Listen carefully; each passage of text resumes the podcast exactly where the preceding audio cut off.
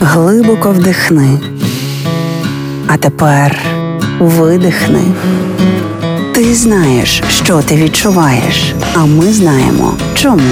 Програма є мозок. Другий сезон. Поради від психологів, як не зламати мозок об війну. Проєкт створено за підтримки програми партнерства у галузі масмедіа в Україні UMPP.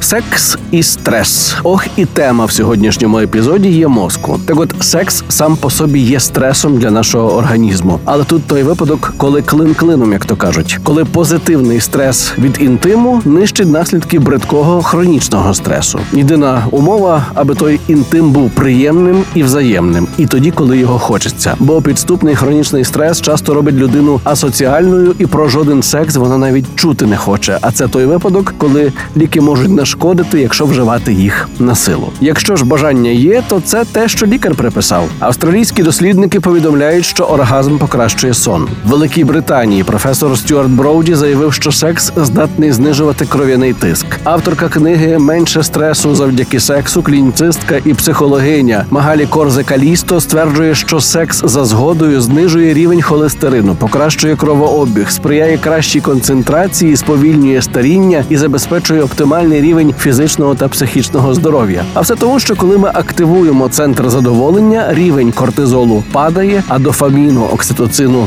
і ендорфіну зростає. Дофамін діє на систему винагороди мозку як підсилювач, окситоцин як гормон кохання, прихильності і задоволення, захищає життєво важливі функції. А ендорфін, як свого роду природний морфін, виготовлений нашим тілом, заспокоює напругу. Правда, не всі види інтиму однаково корисні. Шотландський психолог Стюарт Броуді рекомендує віддати перевагу звичайному традиційному статевому акту, оскільки, скажімо, оральний секс чи мастурбація значно менш помічні у цьому плані.